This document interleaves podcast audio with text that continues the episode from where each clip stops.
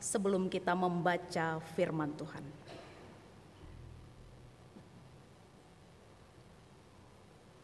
Membuka Pekan Keluarga Gereja Kristen Pasundan dalam rangka menyongsong hari ulang tahunnya yang ke-88. Saat ini ya Tuhan, kami tersungkur di hadapan-Mu, memohon terang roh kudus menaungi hati dan pikiran kami, di dalam kami membaca dan merenungkan sabda Tuhan. Agar ketika kami belajar mendengarkan suara Tuhan, hati kami pun tertuju kepada sabda Tuhan, sehingga kami dapat mengerjakan sabda itu dalam perbuatan kami setiap hari. Kami sadar kami penuh dengan kelemahan. Hambamu juga sadar bahwa tanpa pertolongan roh kudusmu ia bukanlah siapa-siapa. Oleh sebab itu, ya Allah, kami memohon kuasa roh kudusmu hadir, memperlengkapi kami semua, di dalam kami belajar bersama untuk melakukan kehendak Kristus. Berfirmanlah, ya Tuhan, sebab kami semua telah siap untuk melakukan dan untuk mendengarkan saat ini. Di dalam nama Tuhan Yesus Kristus, kami memohon. Amin.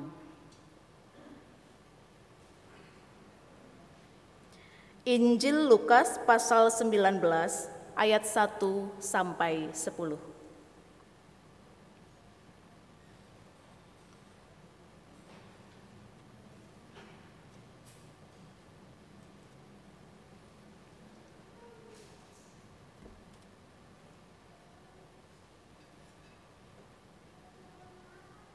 Mari saudara-saudara kita membacanya secara bergantian. Lembaga Alkitab Indonesia memberi judul Zakheus. Yesus masuk ke kota Yeriko dan berjalan terus melintasi kota itu.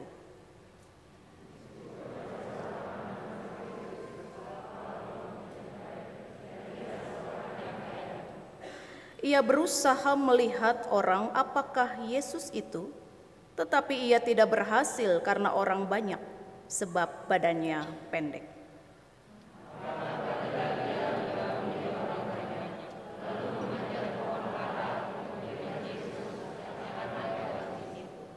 Ketika Yesus sampai ke tempat itu, ia melihat ke atas dan berkata, "Zakheus, segeralah turun, sebab hari ini aku harus menumpang di rumahmu."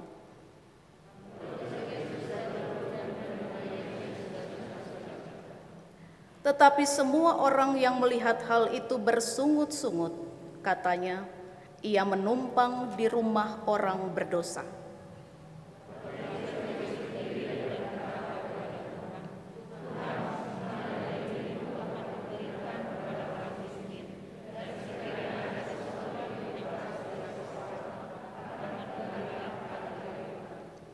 Kata Yesus kepadanya, "Hari ini telah terjadi keselamatan kepada rumah ini, karena orang ini pun anak Abraham."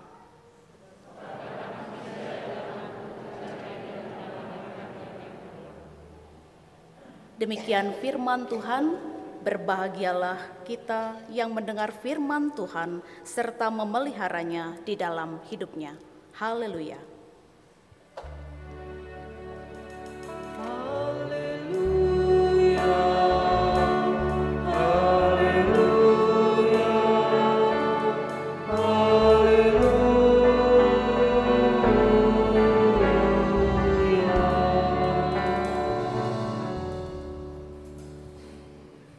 Selamat siang saudara-saudara yang dikasih Tuhan. Baik saudara-saudara yang berada di gedung gereja maupun saudara-saudara yang berada di rumah. Tema Pekan Keluarga Gereja Kristen Pasundan menyambut HUT ke-88 tahun.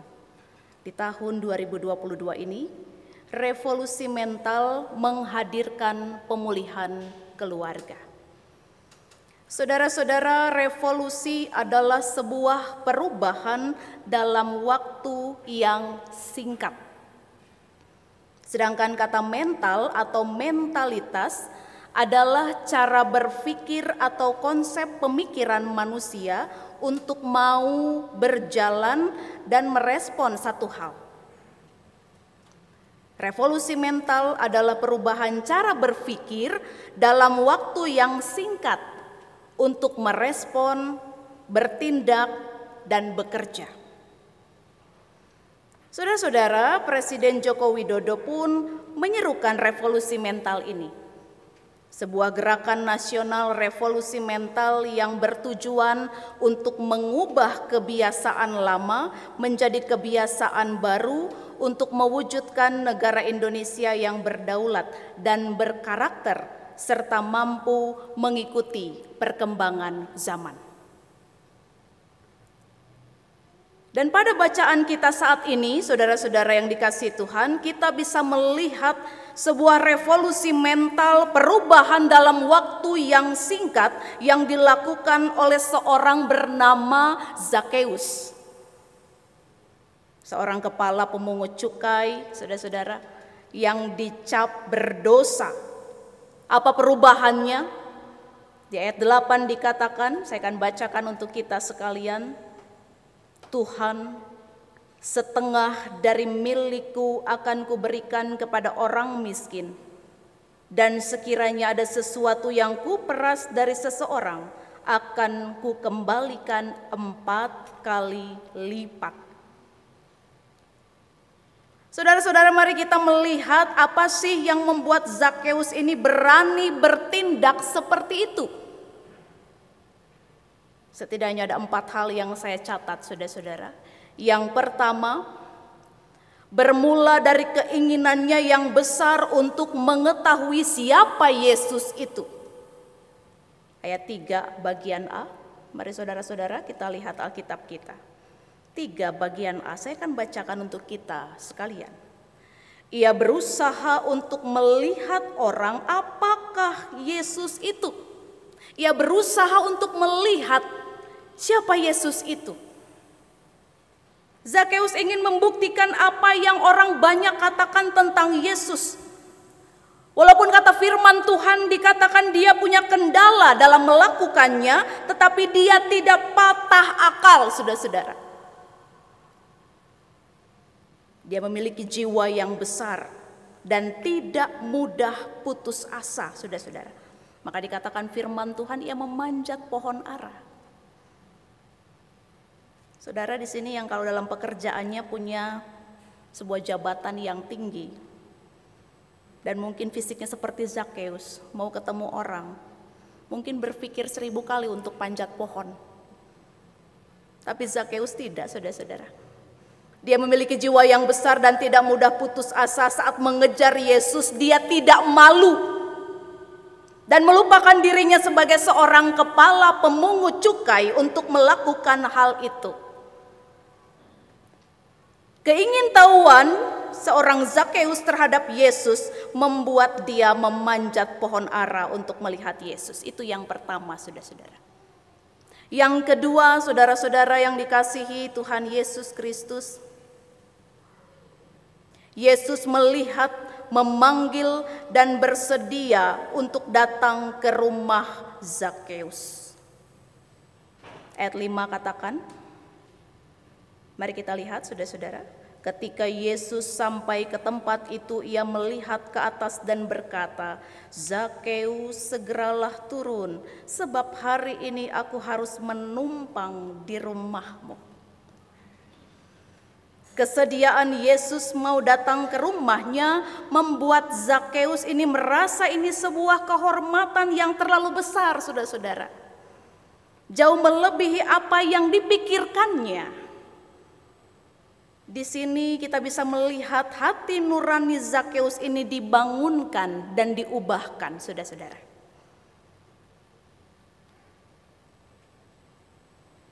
Saudara-saudara yang dikasihi Tuhan Yesus Kristus, yang ketiga ada sukacita yang dirasakan oleh Zakheus yang menggerakkan dirinya untuk berubah.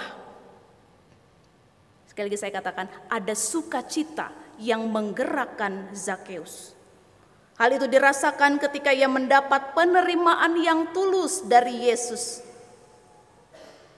Dan penerimaan yang tulus itu dirasakan oleh Zakheus, oleh Zakheus ini sangat berbeda saudara-saudara dari perlakuan orang banyak terhadap dirinya. Karena apa? Kita bisa melihat bahwa Yesus sangat mengerti pergumulan dari Zakheus ini. Yesus tidak menutup diri, melainkan membuka hatinya untuk menerima Zakheus. Saudara-saudara yang dikasihi Tuhan Yesus Kristus, sukacitanya yang besar itu membuatnya mau menyesal, mau mengakui kesalahan, dan Zakheus benar-benar bertobat dalam bagian perikop yang kita baca. Yang keempat, saudara-saudara, Zakheus melihat kasih Yesus. Perubahannya ia arahkan kepada Yesus.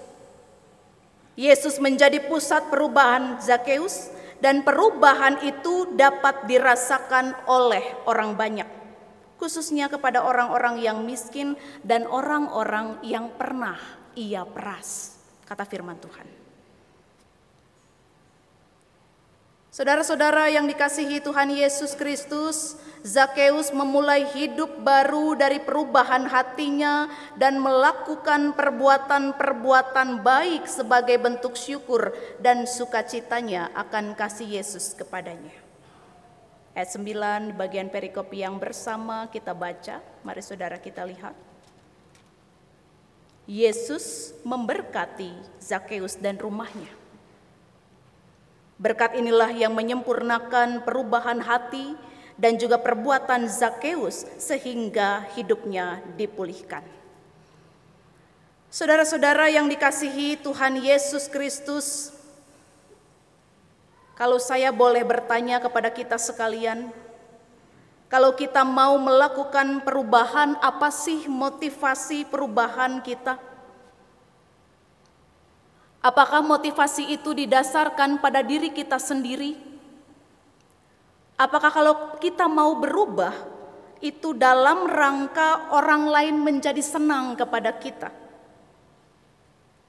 Kalau kita melihat bagian perikop yang kita baca di siang hari ini, Yesuslah yang menjadi pusat perubahan dari Zakheus.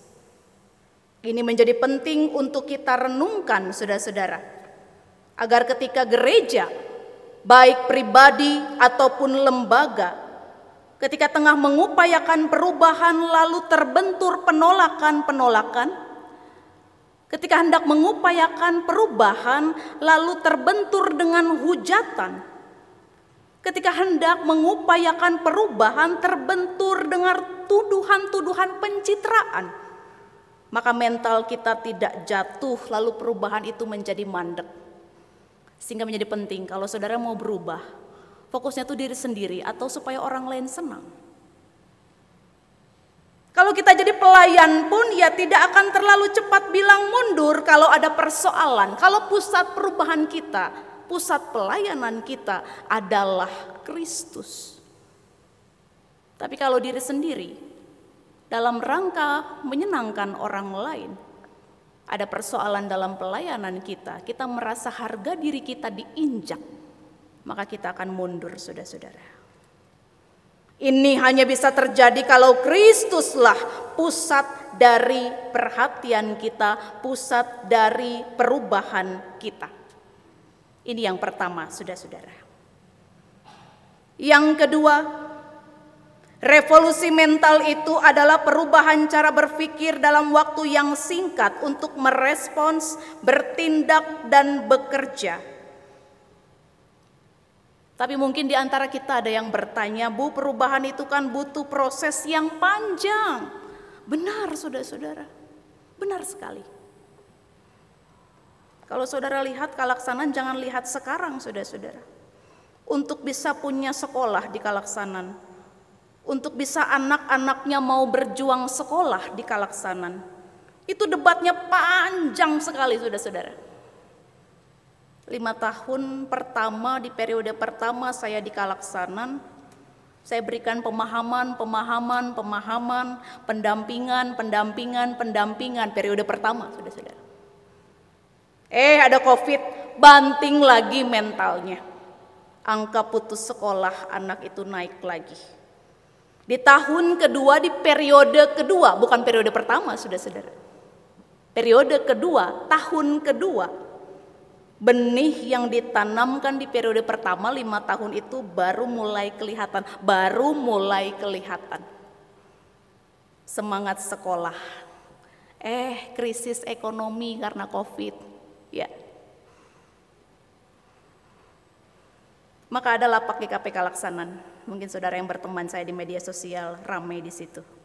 Terima kasih untuk Bapak Ibu yang selalu setia belanja di lapak KPK Laksanan karena seluruh keuntungan di lapak KPK Laksanan itu dialokasikan untuk beasiswa pendidikan anak-anak Laksanan.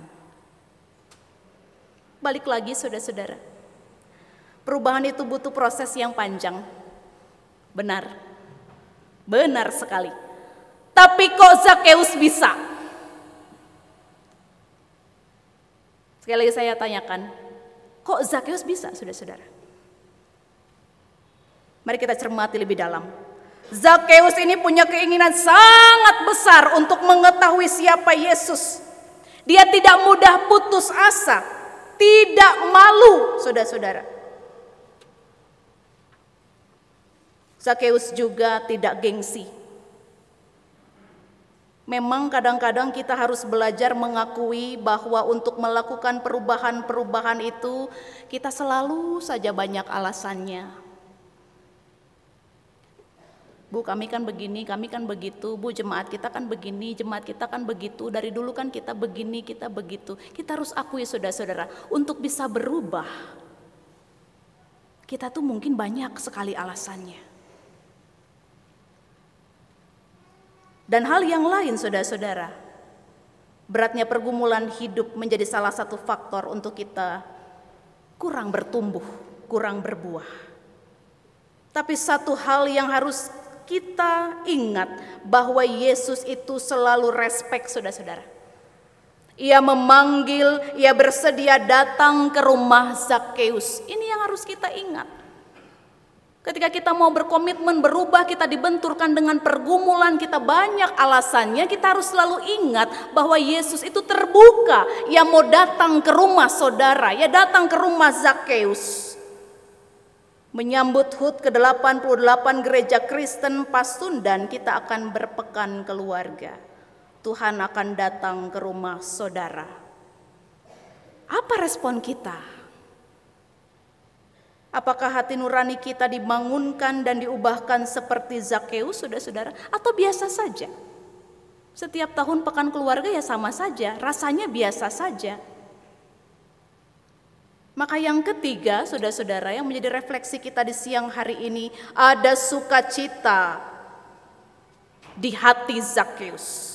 Maka pertanyaan saya untuk kita sekalian, ada sukacita tidak ketika kita disapa oleh Tuhan? Sukacita di hati Zakheus yang menggerakkan ia untuk berubah. Jangan hilang sukacita, saudara-saudara, ini penting sekali. Kenapa saya katakan jangan hilang sukacita? Karena yang mengatur sukacita dan mengendalikannya itu ya diri kita sendiri. Semua orang bergumul, pasti. Semua orang punya pergumulan masing-masing. Tapi jika kita berjumpa dengan Tuhan dalam peribadahan kita tidak lagi mendatangkan sukacita, berarti memang harus ada yang diperbaiki dalam diri kita, sudah-saudara gak ada sukacita lagi karena saya ketemu dia lagi yang menyebalkan. Gak ada sukacita lagi karena saya pen, ketemu dengan pendeta itu, saya tidak ada sukacita lagi. Tadi balik lagi ke awal, pusat saudara berubah itu siapa? Apakah orang lain atau diri sendiri? Kalau pusatnya Kristus, maka dalam setiap peribadahan kita, mau di rumah ataupun dalam gedung gereja, berjumpa dengan siapa pun yang paling menyebalkan, saudara tidak akan kehilangan sukacita. Maka untuk bisa terjadi revolusi mental harus membuka diri, saudara-saudara. Jangan hilang sukacita. Ayat 6 dikatakan, Lalu Zakheus segera turun dan menerima Yesus dengan sukacita. Mari kita mulai dari diri kita sendiri. Mari kita mulai dari keluarga kita sendiri. Selamat berpekan keluarga. Berkat dari Tuhan akan menyempurnakan keinginan kita untuk merevolusi mental keluarga kita dan persekutuan kita. Amin.